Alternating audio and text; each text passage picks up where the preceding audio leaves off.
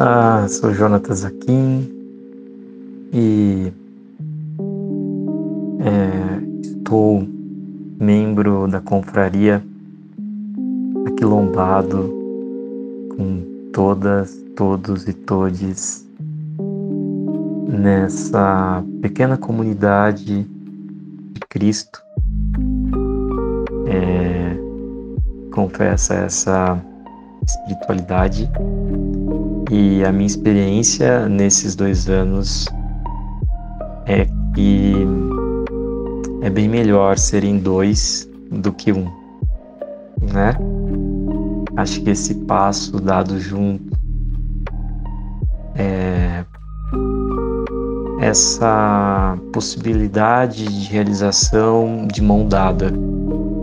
Eu acho que esse movimento do corpo, o corpo de Cristo, que se move a partir do sopro, é, o sopro do Espírito, mas que experimenta essa espiritualidade em coletivo, embora ela tenha seu chamamento individual e, e, e acho que demarque uma experiência também individual que se move em coletivo e esse movimento coletivo ele é, é muito importante num contexto epidemiológico, num, num, num, num estado e numa condição de necropolítica e de miséria humana, é, em uma cultura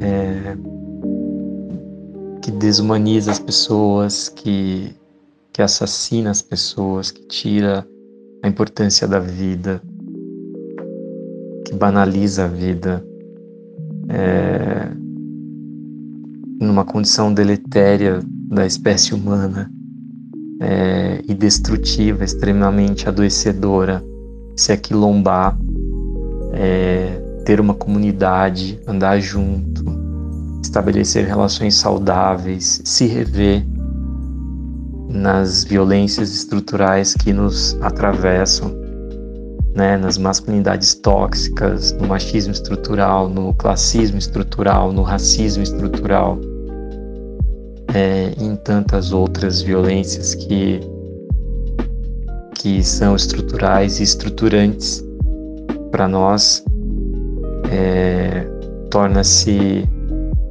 é um grande privilégio. E eu escolhi eu escolhi andar junto, estar tá junto. E tudo que a gente tem é nós. Então eu escolhi Ubuntu, escolhi confraria, escolhi estar tá aqui é, junto dos meus irmãos e saúdo os meus irmãos. E Sou muito grato pela vida e a trajetória de cada um, de todas, todos e todes. De dentro dos meus olhos eu vejo todos vocês e celebro por todos. Tamo juntão, confraria nós, Ubuntu. Eu vou tentar traduzir aqui de uma maneira sintética nesse áudio os dois primeiros anos da confraria. A confraria tem se esforçado por ser uma pequena comunidade de discípulos e discípulas de Jesus, um coletivo, um grupo, mas um grupo que é atravessado pelo Evangelho de Jesus. Isso torna esse grupo especialmente carregado dos imperativos aos quais a cruz nos coloca estarmos juntos, ajudarmos aos outros, ajudarmos uns aos outros, nos reunimos ao redor das Escrituras, temos Cristo como centro da caminhada, da jornada, do olhar e também de homens e mulheres que estão inseridos numa grande cidade brasileira. Esse tem sido o nosso desafio Nesse sentido, o próprio espírito da liberdade do evangelho, ele se opõe ao espírito, entre aspas, né, da própria igreja evangélica como um todo. E ao propor uma reta doutrina, um equilíbrio teológico, uma comunidade perfeita, acaba se opondo à própria natureza da criação de Deus do nosso coração e acaba inserindo os homens e as mulheres que lá congregam no encolhimento de alma, um tolimento da liberdade do ser, numa supressão das identidades, da diversidade, das texturas mesmo que a própria vida, a cultura, a sociedade, o Espírito Santo em nós, sobre o nosso corpo, a nossa mente, nos leva a uma vida plena em Cristo. Vida longa a confraria, vida longa aqueles que se reúnem, que estão, que são desse pequeno movimento. Queria rapidamente destacar três momentos dessa pequena história. Eu procurei aqui sobre dois anos, e dois anos, quando é um casal, são bodas de algodão. Então a gente está completando essa bodas de algodão. Eu queria dividir essa pequena narrativa em três atos.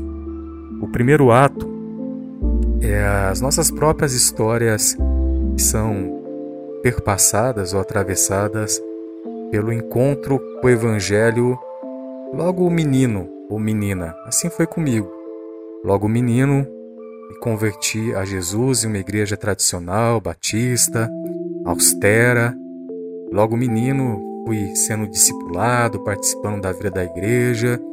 Já adolescente, participando do movimento musical das bandas, dos corais, dos encontros, dos retiros.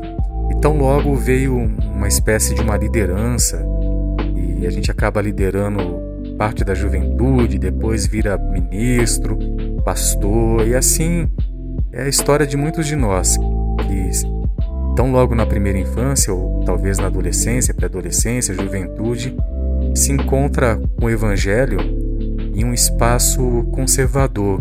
O conservador que eu digo é aquele que dialoga com o fundamentalismo, de modo que quando a gente alcança a emancipação, uma consciência mais dilatada, uma maior humanidade, uma maior autonomia, pós-faculdade, a gente já não. O, o sapato já não, não nos cabe nos pés e a gente tenta trilhar e construir territórios particulares, emancipados, a nossa própria história.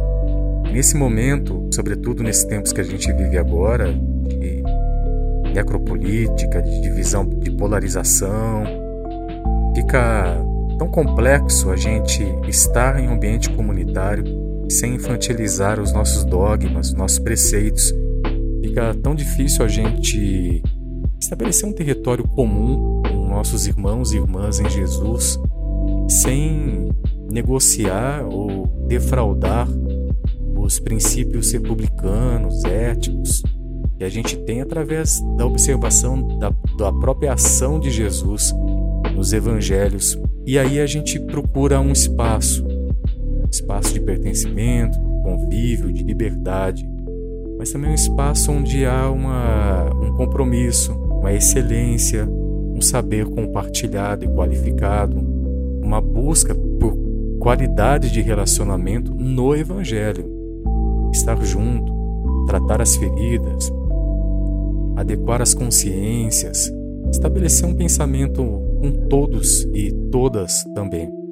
Finalizando esse primeiro ato, nesse espaço, eu lembro que os primeiros tijolos desse grupo que a gente existe hoje foi colocado pelo Boninho, o Felipe Boni, que começou um trabalho chamado Maltrapilhos. Um espaço também que durou um ano, um ano e pouco talvez, mas também de adensamento, de municiamento de pessoas na, solu na solução das suas solidões, das suas dúvidas, do seu, dos seus paradoxos, criando um espaço muito particular à, à própria personalidade do Boni, alegre, comunitário, parceiro.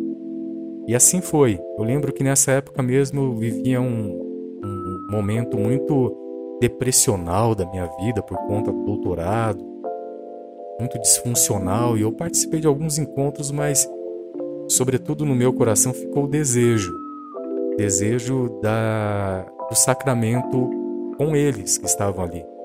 Desejo pela comunhão com eles que estavam ali e outros que viriam também. Num segundo momento, reunimos alguns amigos e amigas Me lembro que a gente tomou um café, eu e novamente o Boninho, o Matheus, aqui em Barão Geraldo, na padaria alemã, e a gente conversou sobre a gente ensinar teologia e ter um encontro também comunitário.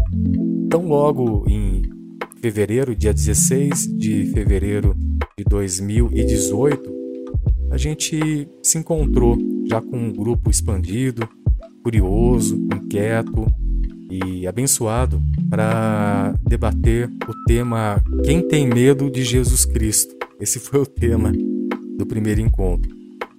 Eu lembro que eu ainda estava saindo desse período que eu narrei há pouco e todas as minhas falas, discursos, problematizações que eu fiz nesse primeiro ano, eu tenho todas elas escritas, vírgula por vírgula. E nesse primeiro encontro eu li tudo aquilo que eu tinha que falar, porque eu ainda estava num ambiente síndrome de pânico, enfim. E assim foi, conversando sobre temas mais transversais e poucos tocados nas comunidades evangélicas convencionais, porque pouco se fala sobre homoafetividade, transfobia, machismos, sobre novas masculinidades, sobre a participação das mulheres nas igrejas, nas comunidades de fé e tantos outros assuntos que são importantes para a gente, que somos jovens, jovens adultos, moramos, dialogamos com pessoas reais, honestas, em uma grande cidade. Quando iniciou o ano de 2020, entrou o 2020 a gente estava convencido e orou a Deus, conversamos uns com os outros de termos encontros mais comunitários, mais celebrativos, mais, entre aspas, litúrgicos. E assim a gente tem feito até então, entendendo que é o tempo da nós temos encontros assim de partilha das escrituras, de partilha da vida, diante de um sacramento comum do evangelho. E daí veio a COVID-19, a gente bem animado para começar os encontros lá para março, Daí tudo parou e a gente fez algumas tentativas online. Ficamos muito felizes, muito atentos mesmo à construção que a gente fez. Em julho foi um webinário chamado Rotas de Colisão. Recebemos queridos irmãos e irmãs como Carlos Bregantin, como Antônio Costa do Rio de Paz, momentos muito interessantes, muito provocadores e que abençoaram tanto o nosso grupo. E a gente continuou ora online, ora comunitário, tentando, se esforçando, sem medo de errar também, para glorificar o nome de Deus, adorar a Jesus, estarmos juntos, cuidarmos das feridas uns dos outros, tocar o sagrado, mas perpassado pela paradoxidade da vida, tão complexa, tão diversa, tão com temas que não podem adestrar nossa espiritualidade. Eu acho que tem sido as marcas até então desse dessa pequena trajetória. Desejo de coração e oro para que a confraria alcance mais pessoas, abençoe mais pessoas, que esse grupo também possa ser usado como ferramenta por Deus para abençoar outras pessoas, sobretudo com esse olhar que nós temos da vulnerabilidade, da partilha social, do evangelho da justiça. E seguimos juntos com alegria, esperando os próximos dois anos, não sabemos o que nos aguarda, para onde Deus vai nos levar, para onde Jesus vai nos impulsionar, quantos milagres nós veremos, quantas despedidas nós teremos, mas recebemos de peito aberto a vida, a comunidade, a igreja, o amor de Jesus, o esperançar de Deus. Vida longa, a confraria, que Deus abençoe a todos, todas e a todos que estão ouvindo esse pequeno vídeo de aniversário. Meu nome é Juliana, eu estou na Confra, acredito que desde o início, então já são dois anos de caminhada. É, e é muito bacana ver que a gente tem resistido até aqui e não negando as dores, as, as lamúrias, as dificuldades que a gente vai encontrando pelo caminho, mas também não negando as felicidades, as, as brincadeiras, os choros, os risos, as piadas. E como diz um grande amigo, à medida que a gente vai se aquilombando, a vida, embora seja a mesma, vai ganhando tons mais leves, né? A gente vai aprendendo a ressignificar à medida que a gente caminha com pessoas que compartilham também de uma necessidade de uma espiritualidade que toca o chão da vida, uma espiritualidade real que não nega o sujeito humano, né?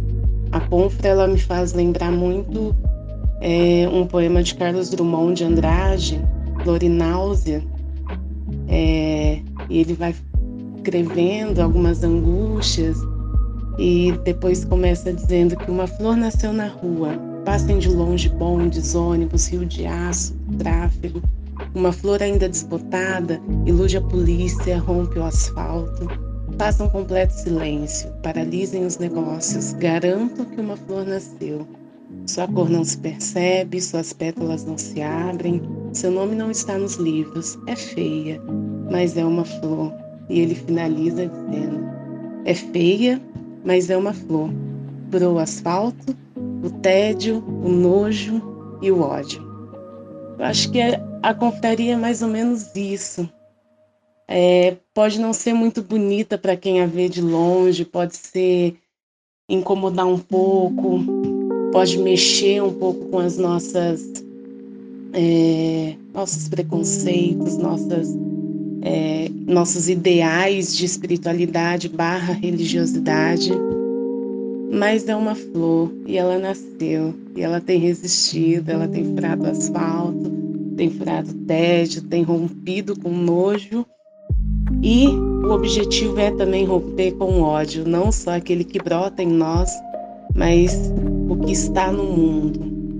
Acredito que a Conf é mais ou menos isso e é uma alegria ter essas pessoas com quem eu posso compartilhar a vida.